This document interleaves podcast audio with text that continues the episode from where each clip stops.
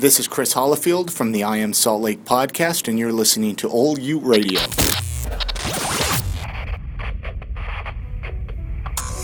Welcome, it's episode 127 Big Dummies Not in Jail. Oh, Cinnamon, where you gonna run to? Cinnamon, where you gonna run to? Where you gonna run to? Hey, Johnny McKeon here. We got an interview with Hal Sparks after his show at Club 50 West. Hal Sparks was on the uh, the five seasons worth of Queer as Folk. He was also in Spider-Man 2. He stars and directs in Lab Rats. He's also been a stand-up comedian since he was 15 years old. Hide you the rock right out. I can't hide you the rock right out. I ain't gonna hide you down. All on that day, I said,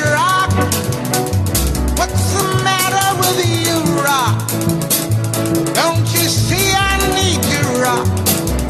Lord, Lord, Lord, all on that day, so I ran to the river. It was bleeding, I ran to the sea. What a fantastic song that is. Man, I haven't heard this song in years. Yeah. How are you, buddy? It's been it's been quite the week, man. Quite the week. Quite the week. I, as I suppose, I, I mean, really, I should be asking you that question. How are you? I'm not dead. I'm not in prison. Almost got arrested on Thursday evening during the Holy War of all places. yeah. Yeah, BYU Utah women's volleyball game. While we were, uh, the game was about to go live, right? Yeah. We're on the camera. The two talent are there. Hey, we're at the Huntsman Center. It's packed. It's crazy. Join us for the BYU Utah game. Throw it back to studio, right? Yeah. Right before that whole segment, the whole building goes down on lockdown. Huh. Allegedly, there was a robber who strong armed robbed a U.S. bank, flew his vehicle to the University of Utah, left it there. Yeah, yeah, because I got the campus alert on my phone, like the text message. Mm-hmm. Like I'm still clued into the system, even though I graduated. That's the one thing that they can. Yeah, so yeah, I saw that. So man, really, what happened next? And so they locked down the whole building. And apparently, the first visual ID they had of this alleged suspect was black pants, black shirt, black hat, and a beard. Oh. just, just, just giving me that description makes me think of you. Like that's all I'm assembling in my head is a version of you. And so, as a professional television broadcaster, I am one of the few people that wears the correct clothing to television, which is being all black so that you're not a distraction for the show, the Anything, event, whatever. lighting, everything. Yeah. So I'm at the camera area, and five feet behind me are five Salt Lake City police officers completely ready to take me down. Their job was to take me down or to identify that I was not the suspect. Wow. Because to remind people, I was wearing black pants, a black shirt, a black hat, and I have a big beard or a goatee. W- were you holding a camera? Uh, yeah, I was with the camera team. Yeah. And so there's a fifty-five thousand dollar camera. There's a monitor. Like there's talent that are being paid hundreds of thousands of dollars a year. Like it's the holy war. There's four thousand people Yeah. like watching me and observing what's going on. What a nightmare. And there's five cops ready to kill me, Yeah. figuratively speaking. You know, I got to be careful what I say. But I had no idea this was going on. And so we finished the game, which was it was a great game. Like the women's BYU's volleyball team, they're number nine in the country. Yeah. Uh, running up national champions last year, and they're phenomenal. And it's really weird being a man and ninety five percent of the girls on the floor are taller than you. Like it's Is that weird for you? Does that give you a complex? no, it's just weird. Yeah. Like being at belly button level. Like it has its advantages, but you know, I don't know. I well, I get I'm taller, so I guess I don't really have that problem as often. yeah. And I'm not short. I'm like 5'10", 5'11". Yeah, like yeah. I'm above the national height. yeah, yeah, I wouldn't call you short. No, but it's just weird. Like when there's a six foot three woman like next to you. Yeah. n- and I don't mean to disparage them. It's just No, I get it. I get it. it's it's it's it's don't it it's not a usual occurrence for Yeah. you to be surrounded. It's not like you've gone into an elevator filled with giraffes. Like it's it's weird to be surrounded by all these tall things. Yeah, like when I'm around Seth Tippett or Utah Jazz guys, like it doesn't bother me as much because I know there's a lot of tall men in this world, right? Yeah. But tall women, it's just kind of it's like, wow, you're really tall and you're really beautiful. Like, there's a whole lot of you. Like it's Wow. kind of cool. You, you getting some crushes, Sasha? I got, I got, yeah. That's my life. So, so did the cops? So the cops, so five cops are mulling around you. What did they say something to No, you? They said they said nothing to me. So at the end of the game, my boss or the unit manager runs down. He goes, "Are you okay?" I go, "What are you talking about?" You thinking I screwed up on my job or something. yeah. He goes, "Yeah, they thought you were the suspect for the strong armed robbery because." In our headphones, what we had heard was there was a shooting on campus. Yeah. We didn't hear that it was a suspect at large. We heard there was a man with a gun on campus Whoa. which in this copycat world brings up a whole different paradigm in Yeah. head, right Yeah. and so So in your head, the vi- so your head, this perpetrator doesn't look anything like you. yeah right? and so he tells me this story and i just kind of chuckled it off. I was like haha that's funny you know? Yeah. and as we're striking or breaking down the set you know rewrapping the cables taking away the monitors cleaning up after ourselves after this production the head of the huntsman basketball center at the university of utah comes up to me because i've known him for a long time and we have a good relationship. And he goes and i actually i walked up to him and started to ask him, hey what happened? He's all yeah they were completely ready to take you out Whoa. like not just handcuff you but take you out because you were a strong armed robbery which means it's like a class a felony Yeah. they can shoot they can legally shoot you. No, no, no. Th- That's what I was asking if you were holding the camera or like a gun-shaped stick or something. Like, and so the greatest irony of this all the only reason why the huntsman center was on complete lockdown which means none of the fans none of the staff could leave or enter the building was because the police department thought the suspect was me on the floor Whoa. blending in with the television crew. like you just you robbed a bank and now you're just picking up a camera. What kind of skill set does this robber have? Like that, his ability to like, like is he a secret agent? Like that's like, Let's see. And then, and it still didn't quite bother me yet. I was laughing it off. And then I was pulling the fiber going up the corridor to the truck. And that head of the Huntsman Center was with three older women who I assume were arena staff or from the athletic department. It didn't look like Les, Liz Abel, but it looked like they were mm-hmm. important. And then, th- and he was like, "Oh, there's our suspect." whoa, And I looked at him. I go, "No, I'm an alumnus of this university. I'm a member of the media. Like I cut off the bullshit. I was Yeah. like, you're not. this making isn't me- funny. this isn't Yeah, funny." Yeah, And I know that. Ooh, I bet you got so pissed. I know you. I you got him- pissed. Yeah, yeah, because it, it goes from lightheartedness to everyone teasing me. Yeah. And it's like you don't Yeah. tease me. Yeah, you tend to cook in the spotlight when it's like that. You're like, fuck that. Like, Yeah. not happening. And then my dumb head starts thinking about it, and I started getting really mad about it. Like, because then I get home and I go on Fox 13 and ABC4 and the Tribune's apps, and I look at it, and the guy's got blue pants, Yeah. a black shirt, he's wearing a vest, and he's got a straw hat. Huh. Like it looks, and he's got he's like got a skinny face or a meth face. He's got black hair, like dark. eye- He looks nothing like my caricature profile. Yeah. And You know, I started thinking it. I was wondering if I was getting ribbed, yeah. like if he was lying to my boss about this because of maybe he heard my podcast, our podcast from a couple of weeks ago, where I just decimated the university Yeah. athletic department, or he was trying to be cool and create this whole scenario. May- Maybe he was just trying to be lighthearted because of how serious the situation was. Yeah. And maybe like he realized, oh yeah, you're not the kind of guy to joke around with about stuff like that. But how do they not know who's on the floor at a basketball game? Like I had credentials Yeah. on my wrist. I had the Pac-12 bracelet. Dude, Right. that's what it's like. I mean, that's to me like you're describing like something I, I I fear that every day when I'm surrounded by a group of cops like looking out for somebody. Like, yeah, that's what it's like, man. You're you're feeling it. Like that's it right there. And then so I wonder if they went to their cars and like did this whole profile of me and How much did they Google? How much did they research? How much like detective work did they actually do, or did they just look at you? And what, what's really scary is your whole life hung in the balance. Your life, your career, Yeah. you're in the middle of your job, all hung on a vague description that you barely fit. me getting on ESPN, getting tackled in the middle of a Pac-12 floor. Dude, that is gonna go viral. there is a million cameras in that state. Like that would have gone. That would have been on every single thing. Tosh.0, you know, ESPN. Like, And I hate doing what if scenarios because they're not practical, logical. Well, it didn't happen. But had I been tackled to the ground and arrested, would I ever been able to work yeah, again? yeah. Because that's a major thing to be Yeah. accused of a strong armed robbery at U.S. Bank, Yeah. allegedly. Like how good? Like that just doesn't look good. It's just not a good look. No. That- Would you? yeah, I, I I would probably if that happened to you, I'd probably recommend a makeover. Maybe Right. like maybe get a haircut, shave your some beard, wear some natural colors. Maybe you know maybe something warm. And Yeah. so I get home about 11.30, 12 o'clock, you know, after a 10-hour workday, pretty tired, had some beers. Yeah. And my whole thing was, and I'm on Salt Lake City Police Department's Twitter. You're not letting this go. No, I was not letting it go. Gumshoe Bloom is in full effect. and I've got a great photo of me with then Police Chief Chris Burbank. All right. yeah. Current uh, Police Chief Diamond Diamond. Yeah. down in the South.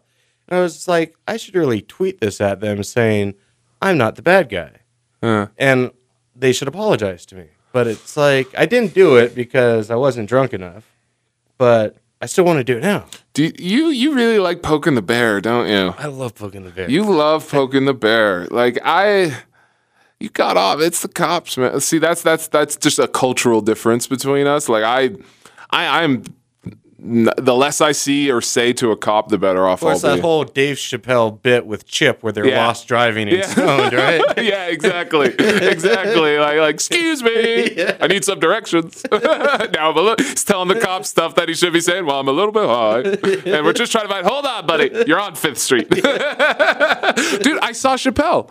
How was he? I went to Chappelle. Oh my goodness, I could talk about this for like two hours. Okay, so here, what, what yeah, uh, here, let- let- um, I saw Chappelle on Monday at the Capitol Theater. I've never been to that theater before. venue. It's a fantastic venue. It's it's such a better venue. So I saw Chappelle a year before at Abravanel Hall. I don't like that venue for comedy. No. like it's too big. It's, It's too too. It's not intimate. It's it's it's meant for like large orchestras. It's not meant. Yeah, it's not meant for one man talking to a bunch of people. I really Capitol Theater. It was so intimate. It was so nice. Like like you could do crowd work and it could be organic, which is a really hard thing to do in a theater. So yeah, so Chappelle came out. He had an opener. His opener's name was uh, Muhammad. Now this guy, his joke writing was really tight. Like he had really tight, and he was multi-ethnic, multiracial. Like this guy could he could open for like Russell Peters. He could he's perfect to take on the road, especially when you have like a diverse group of like cultural different people. And he's smart enough to write jokes, so he'd be a great guy to bounce ideas off of. He was fantastic. And then uh, uh, his uh, feature was of uh, uh, Donnell Rawlings. He's the guy. I'm rich, bitch. You know, Ashy Larry. That was his opener. When I saw Ashy Larry come out, I was so happy because I was excited because I knew that Chappelle's traveling with you know one of his boys. One of his like creative partners. So that's fantastic. So when I saw Chappelle a year before, he didn't have like he didn't bring anyone with him. His energy was really low. Like I he was getting back into it, you know. It it it, it was a little disheartening, you know, like it, it showed like how you know rusty he was. he was and- getting heckled a lot and booed Yeah. off stages. And yeah, that was during the Connecticut incident. Was it was like right either before, after, or right after that. So like I was really nervous seeing Chappelle again. Like I was hoping he hadn't lost a step. You know, he came back swinging. Nice. Chappelle is back. A new hour he's working on? Yeah, he's working on a new hour. He he used a little bit material. It was about 30, 70, and then with like, like about way old material. Like some uh, the stuff from Abravanel Hall. He used some of that stuff, like about twenty minutes worth. But then you know he did about you know twenty five minutes of crowd work, and then he did about forty minutes of like new new stuff. That it was it was good. It was it was fantastic. Like he's so funny because like when he like seg- segues into his bits, like he does like physical cues. Like he did this one bit where he was talking about uh, uh, men's rights, and he stood up on the speaker like it was a soapbox, you know, when he did the bit. And then like he did another thing. Oops, someone's calling me, and he pulled out his phone, and then he did a whole bunch of stuff about the phone. Like it was that that was hilarious. So like he's able like the way he transitions, like watching him transitions, amazing. It's like. It's like watching like a jujitsu guy get like the rubber guard. Like it's fantastic. Like you see him like slide his way in, and he does it so effortlessly and organically. It's fantastic. That's his charisma. Yeah. Like, very few people have great charisma. He's one of those people. Yeah, he can totally he could draw you just right in, and he did. Like, and he even had a, his DJ, the hype man. He had his hype man go just a little bit extra long, so the crowd was getting impatient. Like, Yeah. come on, Dave, come out. So then when he came out, people were pumped. White audience, mixed audience. Mixed audience. Uh, a lot of black people in the front row. Jr. the superstar. He was in the front row. It was his birthday. Happy birthday, Jr. Um, uh, let's see. A couple other brothers was in. It was really funny because Donnell Rawlings was rapping some song. Uh, uh, Nigga ain't worry about nothing. It's like Fetty Whopper, one of those ones. I can't remember which one. Nigga ain't worry about nothing. And then he would just say the chorus, and then and then he put the mic in front of like like you know the crowd's face. Like Jr. said it. Like uh, uh, he went to this other brother. The other brother didn't know what the words were, and he just started tearing into him. It was fantastic. Yeah, I know Jay Whitaker was there. Uh, uh, was he? Yeah. Uh, I went to the uh, 9:30 show. I went to the second one, so I didn't see him, but I saw a lot of people I worked with. I saw like Nate Smith. He's on U92. E, DJ E Rockalypse was there. It was it was cool. Yeah, I had tickets to go, but I was too damn tired. Oh man, Like it's just it's hard for me to make those early mor like the was it Tuesday night show? Monday or Tuesday? Yeah, Yeah, because my it work was Monday. It was Monday. because my days off are Tuesday and Wednesdays. Uh huh. So I go all the way through the weekend, and by the time I've worked 55, 60 hours, I can barely move on Tuesday. Oh no, I get that. But I would because that's a great venue. I saw Yeah, George it's a Carlin fantastic. there. Oh, Yeah, I'm jealous. and that was a really bad show too. Yeah. Like he did not get on the. Is that the one where someone passed out in the audience? No, this was right before he died, like six or eight months. Oh, when he was died. bitter. Yeah, I can't watch And his last was- special. It was 2001, like three months after 9/11, and so he's got this bit called "A List of People That Ought to Be Killed." Yeah. And so he starts it off and he's like, Well, you take this group of pretentious people, and what you do is you put them in a 747 Boeing, you fill that son of a bitch up with gas, and you slam it straight into their big prize building. This being the Mormon church, you know, Mormon Oof. people. So- and the place went fucking silent. Really? And my buddy I went with gets up and he goes, Fuck yeah, George! And George like takes a pause and he goes, Sit the fuck down and shut up. Whoa. And then he just got into a set. Like it was angry George, like mean Do you- George Carlin. Do you think like do you think he was just do you think he really felt that way or do you think that was just his his gimmick wearing thin? You know, I wonder that like with his with his last stuff did he feel like I I just can't believe how bitter like he could be, but I don't know. I could. T- it's so tough because he's such a complex guy. Because I've read his autobiography. You know, I've seen all of his stuff. I've seen his stuff before when he was clean, like Class Clown, and like you know, and then he went to Seven Dirty Words. It's Once his wife died, I think Yeah. he gave up on life. oh yeah, Kelly, yeah, yeah. Because like even back then, like the f- thing I remember most when he gripped the microphone is his hand was completely purple. And if you remember his very last HBO special where I, I couldn't watch it. his hand was purple there, so he wasn't getting blood through his body. Like, Yeah. When you're making a fist and your hand goes bright purple, you're not getting blood. He had like five heart attacks. Seven. Yeah. yeah, and Wow. but it was a great to see him. But I don't think I laughed the whole time. It wasn't a fun. It was uncomfortable. It was just him ranting and raving. But that's great when Carlin did that. Yeah. But when he's too mean, it's not fun. But Yeah. great venue though. yeah, I love the venue. It's it's I'm excited to see more shows there. Um yeah, Chappelle, he's back and it gives me hope. It's weird. I entertainment is super important to me because like real life really sucks, you know? Because I, I walked out of the Kevin Hart Yeah, yeah, yeah. because I had really bad seats in the Maverik Center. Maverik Center is tough. Horrible place to see comedy. It's a tough place to. It's like a barn. yeah. It's like a, well, you know, I, I like Maverik Center. I, I it, it depends acoustically how they set it up. Well, the like speakers are all blown out. Yeah, it just depends. It's tough. Like uh, uh, comedy, because you, want to accommodate a ton of people, but you don't want to perform, you know, five or six shows in a week. Yeah. So you know you could do one or two shows a night, maybe just one show a night. It's really tough. Like you know you have to weigh that. Will your energy be better or worse doing you know five shows in a row? Because I know he did. You know he did Wise Guys once. He did like a whole week, like two nights a week for like five days, and he sold out every single show. Because that's the only way you can do it. You get because there were like twenty thousand people there. Yeah. and you there were people there that aren't comedy fans. Like you Yeah. could just see the getup of the Skanks. Like that girl. It was they were going to the show. Yeah, that- it's just yeah. the show. Whatever the show is that week, we're going to the show. That's what it is. they got the hoop earrings with the uncomfortable shoes. They're going to the show. and then to be lectured, like if you look at your phone, you're getting thrown. Well, out. no, they just have to do that though with the phone stuff. Okay, how do you feel about it's that? fascism. You, yeah, but I mean, It's you another can't man trust. trying to control another man, Okay, and I- that's okay, mainly why I walked out. I went to Taylor Swift. Yeah. Those tickets were worth hundreds of dollars. Yeah. Like du- Three to four, or five, Yeah. six hundred dollars. the girl in front of me, the entire time was recording on her cell phone. Good. It was horrible. Who's gonna watch that footage? She was like recording like every song, and then she'd like stop, take a photo, then record every song, and it's just like. But you know what? That's what made her happy. Yeah, I know, but like at the same time, she's holding up a camera right where I'm trying to look. I, I, I, I personally really enjoyed that there weren't any phones at events. Phones at events are like they're just ev- they're so distracting. I don't disagree with that Yeah. sentiment. I Uh-huh. if I'm if You, I'm you going, just don't like the force being I applied. don't. Yeah, I don't like them telling me that I can't do something because I don't like being it's told not a that either. Constitutional violation, but it's damn close. Well, because you, if they told you, "Hey, man, don't take a photo," you wouldn't take a photo.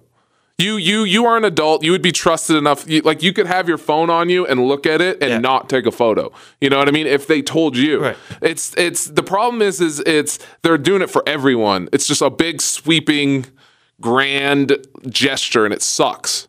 Yeah. Because, because you know, like I'm a responsible adult. I wouldn't take a photo. I don't like taking photos, like unless I have to for like my job or something. Like I, I prefer to keep my phone away. But it's a weird thing because you know I was lucky enough I didn't have to pay tickets because I work in media. Yeah, exactly. But had I paid sixty or eighty bucks, or actually was able to have a girl go with me and pay yeah, one hundred fifty, take her to the show. Yeah. You lose a fan when you kick them out. Those thirty-seven people, Yeah, yeah it, it got up to about 30 something people, yes. they'll never be fans, Kevin. They'll never watch his movies. They'll never do anything. Yeah, but think about the potential of them releasing a video though. Well, get be funnier. Come up with more material. Yeah, but it's it's it's it's also I think just it's like I don't know, like they put a video of Kevin Hart, then they get, you know, a 100,000 hits on YouTube. That's like 10 bucks or something. They're, they're missing money. I think it's I think see, it's a money di- thing too. That's a different copyright issue. Yeah. Because Kevin Hart's team can go to YouTube and say cease and assist on this Yeah. on this tour, uh-huh. but that should not and give them the legal right to mandate you can't take a photo for your personal photo collection. Yeah, but the problem is, is like with the internet now, everyone is trying to get famous and get their voice out there. What's to stop someone from making a scene at the show, you know, with their camera? You know, like I, who knows? Like who knows? He's been touring the world, and like who knows the kind of stuff he's gone through. Right. Yeah, I, I'm just playing devil's advocate. I don't know. I'm torn about it myself. Like I don't like, I don't like being kicked out. Like the whole like if you they see your phone, they kick you out. Yeah. I mean, but you know they do that at movie premieres too. I go to a lot of movie premieres. I some guy had an Apple Watch and he got kicked out. You know. And it was on. But yeah, and it was on and flashing, and they, they just saw the light and they're like, "You're out," you know? Yeah, see that that's a that's that's a bully type behavior. Yeah. I don't appreciate that. No, you don't. You don't, and you shouldn't. You shouldn't at all. I completely understand where you are coming from. Yeah. Like I understand you completely. Like I'm just saying, like it's tough because you know some people can't be trusted with their phones, and some most people can. It's just it's tough, you know. Because it's it's a weird thing. Like I'm a father. What happens if my son broke his arm and I had to Yeah. get it? Like you you can't do that. Like what if you have an elderly parent or grandparent who depends on you or is reminding you to get insulin or whatever it is? Well, they said that you can just leave your seat and go in the hallway. ah, boo. Getting up. what if you're fat? Like you got to hike all those stairs? Like, this is what it's really about. You just don't want to leave your seat, go into the bathroom, and check your phone. Someone will drink my beer. I'll get Someone's gonna- roofied because I'm so hot. Someone's gonna eat all my nachos. you just don't want to get up from your seat. No, That's what it is. You're taking a stand. What are you, Rosa Parks? the Rosa Parks of the Maverik Centers, Sasha Blue. I'm not gonna move. I'm not gonna move. yeah, yeah. Follow me. Follow me. You're like tweeting. oh man. you just don't want to get up. You're just my feet hurt. Man. So when we get back from commercial break, we actually have a commercial to play today. Nice, cool. We uh we have the great Hal Sparks. Yeah, it's fantastic interview. Well, thank you, Johnny. Thank you, Sasha.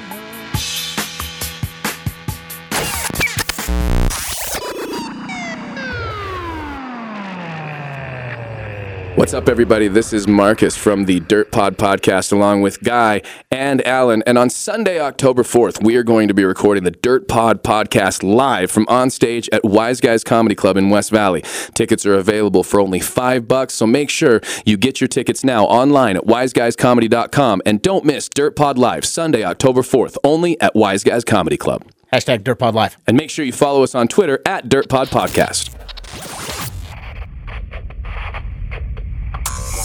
Hal Sparks, Yep. you Correct. did five seasons on Queer as Folk. It's true. You were in Spider Man 2. Yep. You were on I Love the 80s. Uh-huh. You've done it all. So I just have the I just have to ask the question. Like you've been able, you've done Talk Soup as Yep. well. Do you consider yourself like an all around entertainer? Do you consider yourself a, co- a comedian first or an actor second? How do you approach your career and Oh, none of them are activities. They're all identities. So I don't do stand up. I am a stand up. I don't act. I'm an actor. I don't do music. I'm, I'm a musician. yeah that that too yeah Yeah. Um, so there's no second. They're all kind of. The, the best analogy I can think of is um, if I asked you, what do you like better, eating or breathing? You could probably do without one slightly longer, but the minute you stopped, you'd be in deep shit. And so the idea is that all of them are important, and you can. They're all delivery systems for different arts. They're not comparable at all. I like I view acting as straight up channeling. It feels like you just get your soul out of the way and another person steps in. It's a, it's that's what it feels like when I do it. I don't know how to describe. it. It's not technique. It's abandon.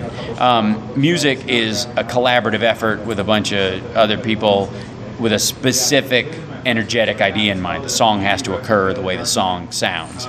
Stand up is total freedom, but also total like uh, you just isolated. It's just you. You have there's no safety line. You know, it's a you're walking a tightrope the entire time. Um, directing is like is nothing to do with any of them. Like you, being funny or being conscious of your dramatic capability can inform everything from an abstract point of view. But each activity is totally different, so they don't overlap and they don't separate. Oh wow okay so Other than um, that, I have no opinion. so was it difficult to do the role in Queer as Folk I know like Well, dramatic television is the single most, especially relationship based dramatic television, is the single most uh, difficult work you will do as an actor. That, That's the worst. It's the most damaging emotionally. It's the hardest work to do because you're effectively, because you're doing drama and you're doing relationship drama, you are living in betrayal or sadness for weeks on end every year. It doesn't matter if your character's gay or straight. It doesn't matter if they're the married one or the divorced one or whatever it is. It's going to hurt, and it's got to hurt, or it's not a drama. Uh, so, all the difficulty of Queer as Folk had nothing to do with the content that everybody fixates on. Yeah. It was strictly that. And the best example I can give is um, the birthday scene that Michael had, where he's they, Brian throws him a party, outs him in front of Tracy. Okay, in that scene, we took two days to shoot that scene. Like a hundred extras, um, you know, four main players. Big scene where Brian outs Michael in front of Tracy. She feels betrayed. That's where she finds out he's gay. You know that he's kind of in line. It's like harsh.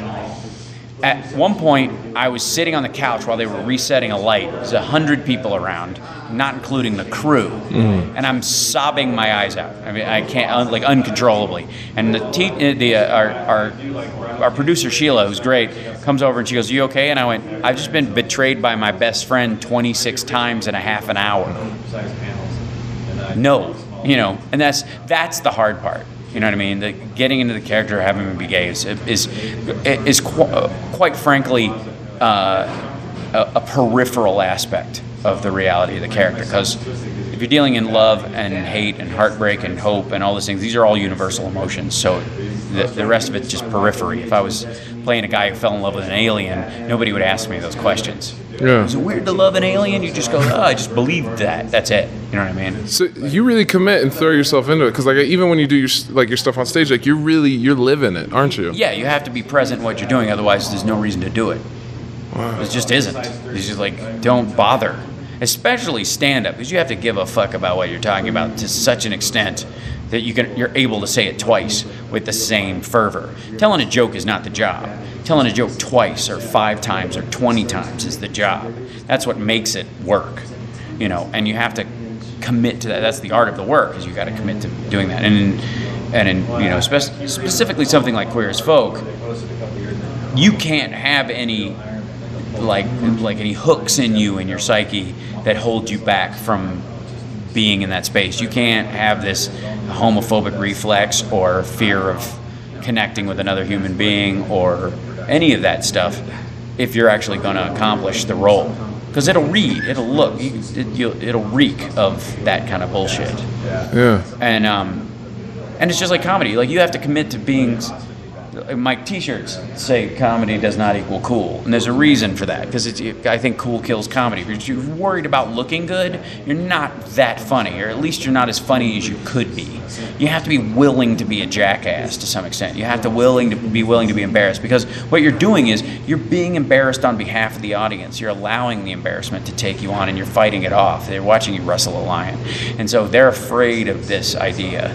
They think about it, but they don't address it or speak of it. So you've got to be able to say it, be comfortable saying it, so much so that you're funny saying it, which is a lot of work if you want to talk about anything meaningful. If you're just talking about fucking groceries, who gives a shit? You can you can march through those jokes every day.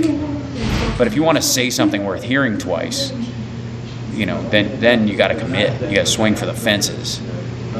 So how do you juggle all the things? Because I know you do your show Lab Rats as well. I haven't I haven't seen that yet. Uh, You're not exactly the demographic. Yeah, exactly. Yeah. Um, yeah. So tell me about that. Like, what, what? How does that show go? Like, It's it's a it, it's a superhero sitcom essentially. Our- All our kids have bionics, and I'm a billionaire scientist. And It's like it's like a comedy version of Tony Stark. Uh, and Elon Musk is a complete egomaniacal jackass, um, and it's so much fun. You know the funniest thing about it is the playing a character who likes himself is the most is one of the rarest characters you can play in anything because we are so everybody thinks that um, it's so important to have uh, to be vulnerable to show reality in a character that so much so that you can't even have a character who views themselves as invulnerable without some sort of weak spot that people can grip onto. I don't want to fucking grip onto that. I want to see Al Capone and not give a rat fuck why he does it. I didn't want to see Anakin Skywalker. I give a fuck why Darth Vader's an evil planet blowing up prick. He just is.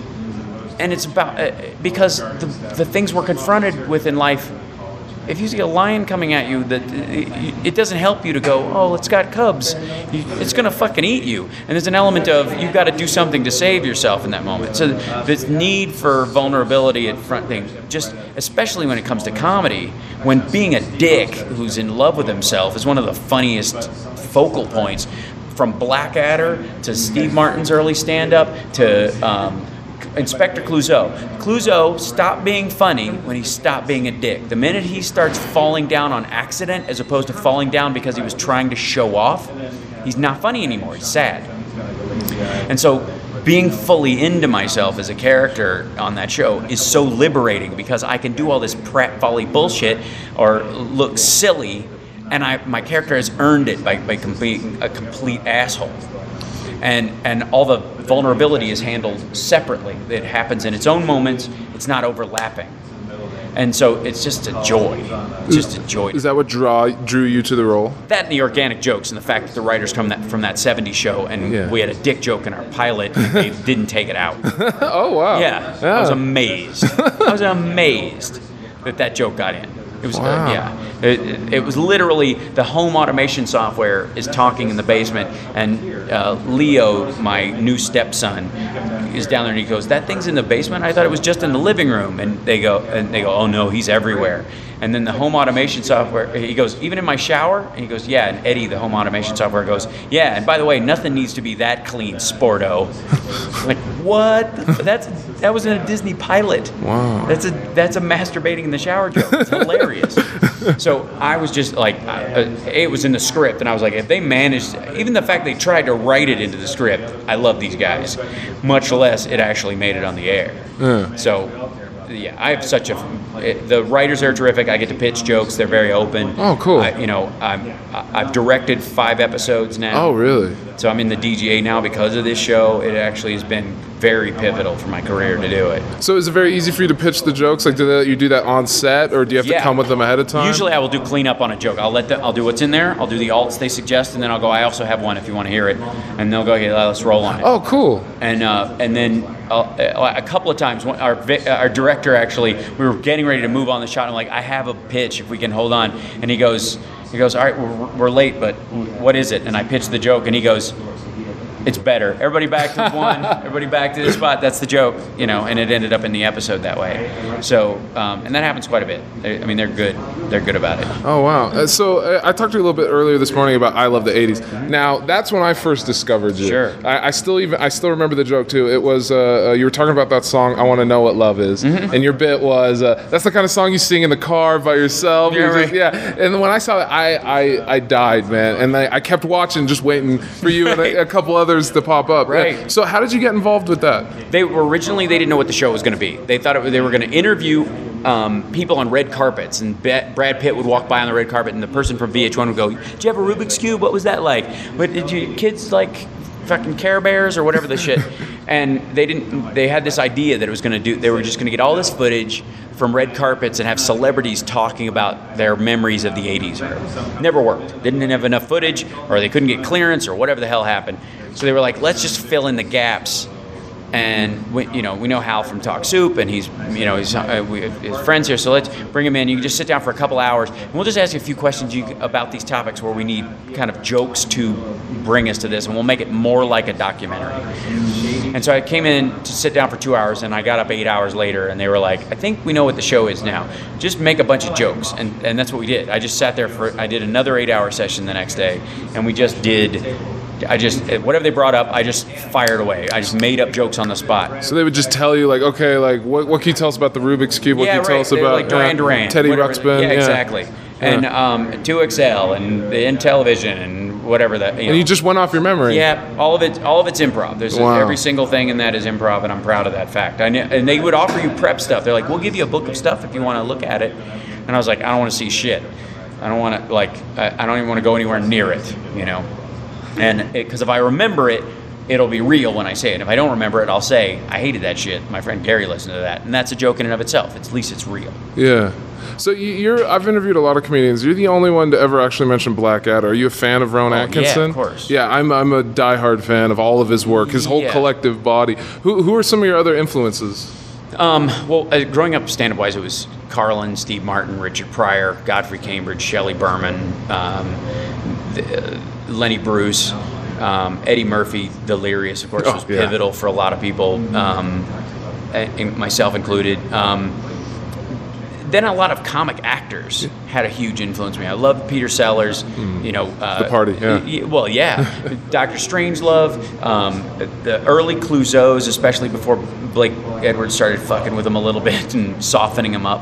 Um, Gene Wilder, um, Madeline Kahn, who you know, Young Frankenstein and, and High Anxiety, is just fucking bulletproof. Like that woman was so goddamn funny. It was just she's just bulletproof, so fucking naturally, just exuding humor. Um, uh, one of my favorite movies is Yellowbeard.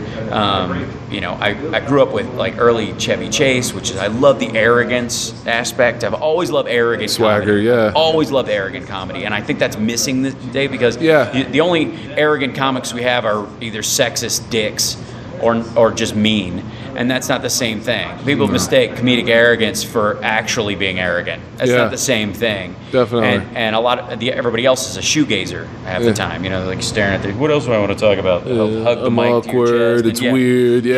right. It's not awkward and weird. Don't No, pretend. you no. Yeah, two best friends when you're a comic is arrogance and stupidity. You have to be completely full of yourself and stupid enough to think that you're going to make it in spite of the odds. Yeah. Which logistically are ridiculous. Two percent of two percent make it. So you have to be stupid to think that you're going to win. That's totally fine. You can get confident later, but in the beginning you got to be arrogant and stupid. Uh, that brings me to my next question. If you could have any advice, like uh, what was something that you wish you had learned, or like that? Oh, like, that it's a well. I always knew it was a time game, so I, I just knew that I would cure like like wine over time. You just have to keep marching, and your your nervous system changes as you do stand up over the years. It just does. And after ten after ten years of doing it, you'll go, oh, oh, that's who I am as a stand up. That's what's meaningful. And then 10 years later, as great as you were 10 years before, you'll go, Jesus, that was terrible. I'm so much better now. And 10 years after that, you'll kind of grow into the new version of yourself. And it's one of the few art forms where you can do that. Like guitar players get stuck in the same fucking riffs and go over and over and over again. But as a comedian, you can get better forever. You know, it's it's rare that there's an art form where you can do that. Painters get stuck in ruts all the time, painting the same stuff, never change a lick. But but stand up specifically have the ability to alter over time and become a completely new comedian and still service their idea and their identity and that's rare. So that i enjoy. Like i'm not i and my biggest change was and and this was this is more like advice for anybody who's on the edge of making it or actually does. Your act is going to change once you're known. You can't because uh, unless you're you know it was you're just you got like a puppet show and that's what you fucking do. That's fine. But um, like my whole act initially, a long time ago, was nobody listens to me. That was kind of the general tone of what I did. Like I'm giving you this advice and I'm telling you people this. Nobody listens to me. It was almost like this don't have I don't get no respect kind of concept. Yeah, like Dangerfield, But I yeah. never said it. But that was the essence of what I was doing. It's like why the fuck don't you realize? But the minute you get on television, everybody listens to you, whether you deserve it or not. So going up on stage and going, nobody listens to me, the audience knows that's bullshit. So I had to retool my act from scratch once I got Talk Soup. Like my whole act didn't work anymore. And it mm-hmm. wasn't because the material wasn't funny, it was just the tone and the direction I was coming from wasn't genuine anymore. I wasn't this loner who was ice skating uphill against the industry. I was inside now. So now it was, even within this, where are we going? All right, and now I'm now I'm in this bus. Who's driving? Mm. You know, and that was it, that's more of a you know. And then if if you guys sit there long enough, I'm going to start driving. It's, it's basically the warning. So was that a decision? Like, did you think I had to evolve, or was it it, like a realization. you Yeah, know, oh, okay. yeah, I, I just had a couple of epiphanies where I was like, why isn't that joke flying? And I was like, because it's bullshit. Because I don't feel that way anymore, and they don't feel that way about me anymore. The audience isn't going, "Who the fuck is this guy?" Because who's the fuck this is this guy? And then you prove this is who this fucking guy is. Is a is a comedic turn for the audience. Nobody becoming somebody right in front of them is meaningful. Somebody acting like they're nobody is a lie. And so whether you and and I wasn't that huge yet, but it still didn't matter. The tonal idea that like, you live in Hollywood, people think, oh, you're Hollywood. That's it. Hmm. Whether you're fucking ice skating uphill against the industry or not, it doesn't matter to them. You live there. You've been on TV. Half this country, the minute you walk on stage, if you've been on TV, that's a whole life change for them. Yeah. How big? How big was Spider-Man Two for your career?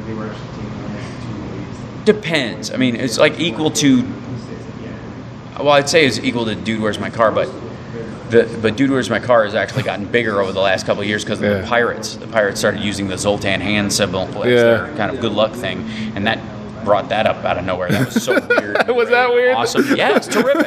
It's totally great, but uh, like n- totally unexpected. Like, Totally. absurdly unexpected. Um, and, you know, cu- curiously, because my character on Queer as Folk was a comic book nerd, people thought it was related or had something to do with him. It really was a fan knew I was into comic books and specifically knew I knew, like Spider-Man. Wrote me an email saying they're looking for somebody to do a comedy scene with Spider-Man because they have to recast it. You should go in. And I called my agent and I was like, I want to go in. They're like, Nah why bother? It's kind of like this little cameo-y kind of thing. I'm like, I don't have any movies yet. I'm a TV actor at this point. It's all meaningful. Plus, it's a blockbuster. Give me the and it's with It's- Sam it's Raimi. Yeah. Sam Raimi is my favorite fucking director. Get me in there. They're no longer my agent for the record. Oh, Um, nice. And stopped right after that Yeah. because I left.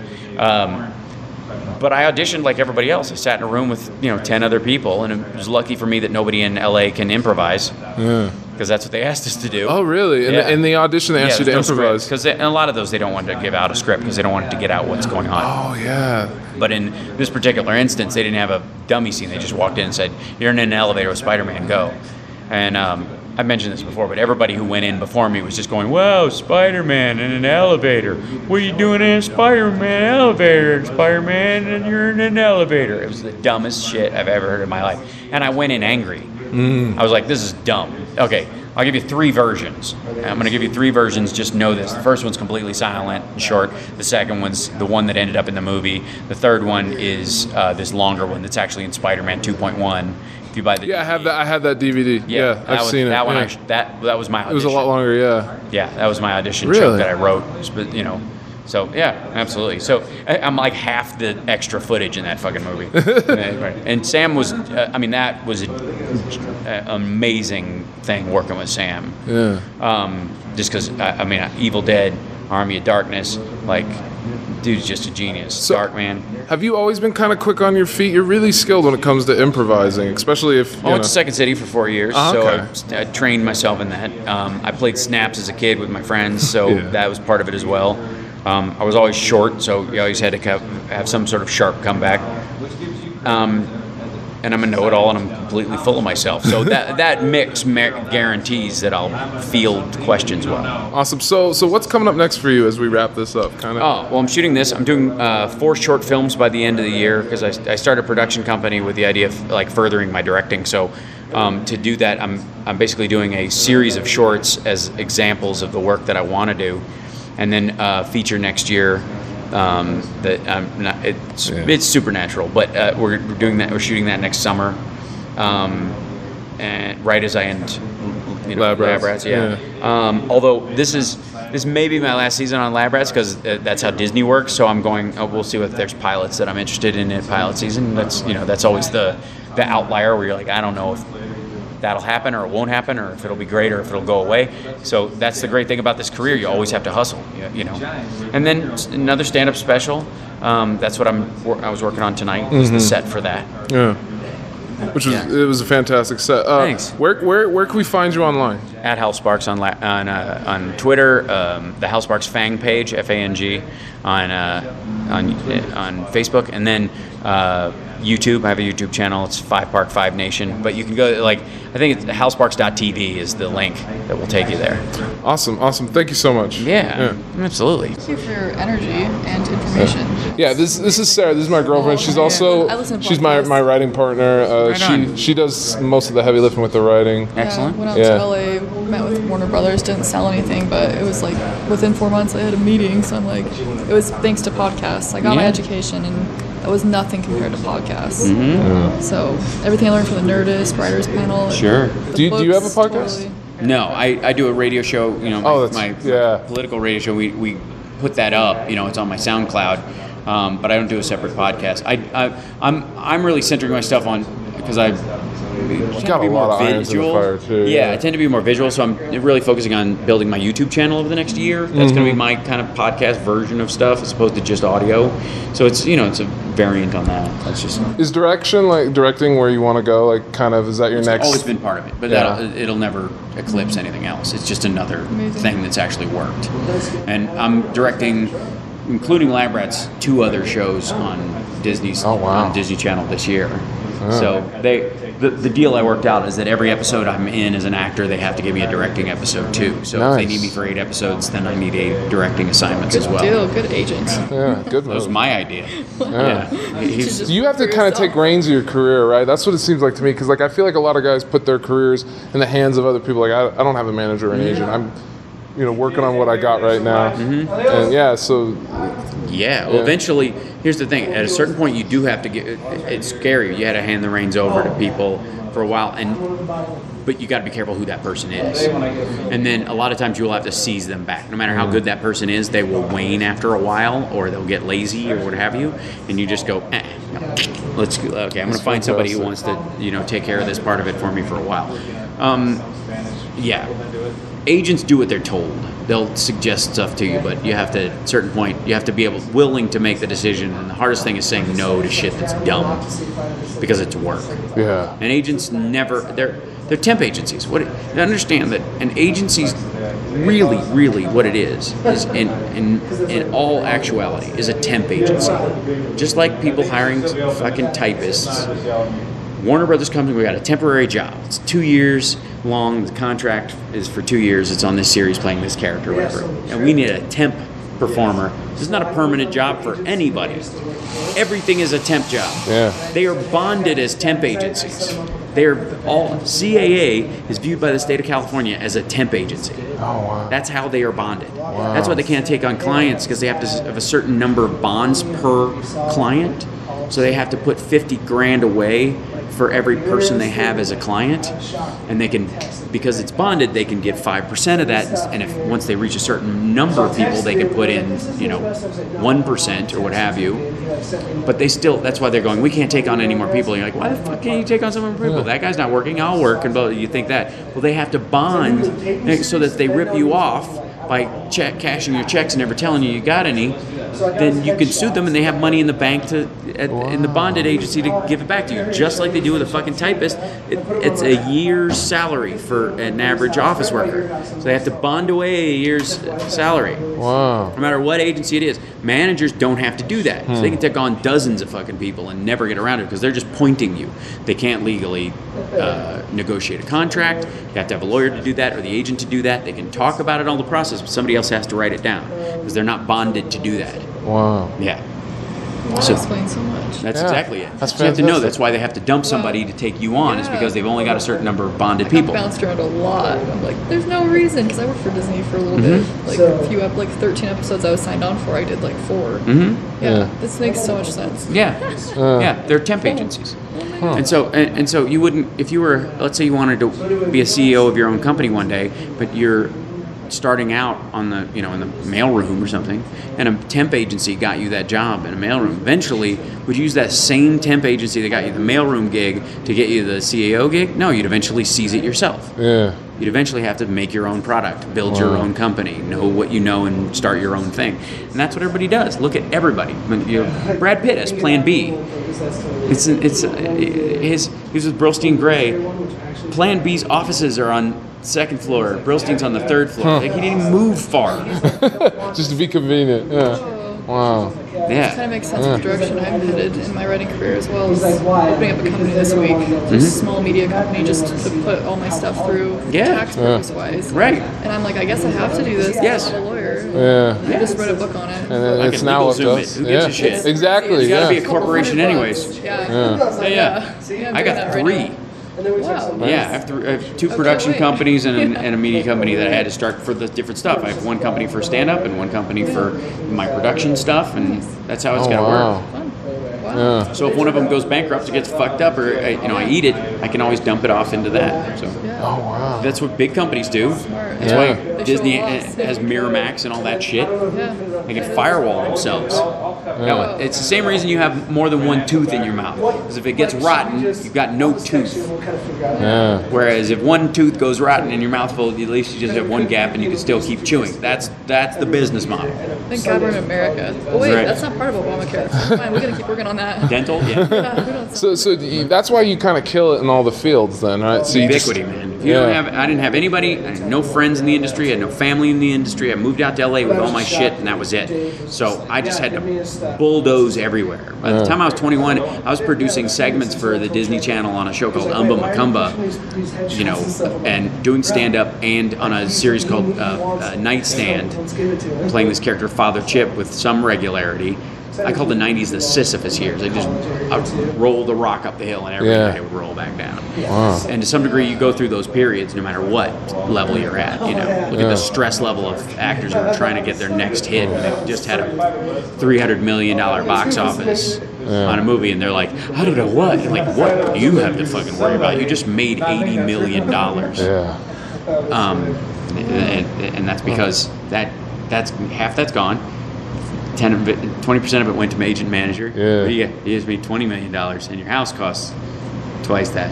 Yeah. You live in California. Right, man. Fall in the ocean, anyways. Dude, thank you There so much, Absolutely. man. Thank you. Pleasure. Yeah. Good luck. And I'd love to have you on again when you come back. Yeah. Yeah. I Definitely. insist.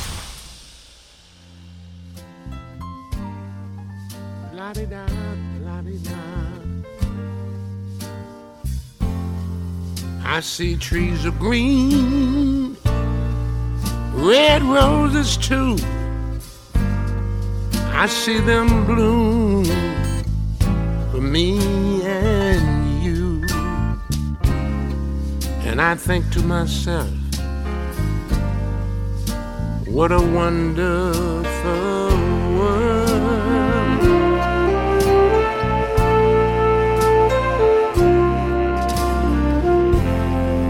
I see skies of blue clouds of white. The bright, blessed days, the dark, sacred night. And I think to myself,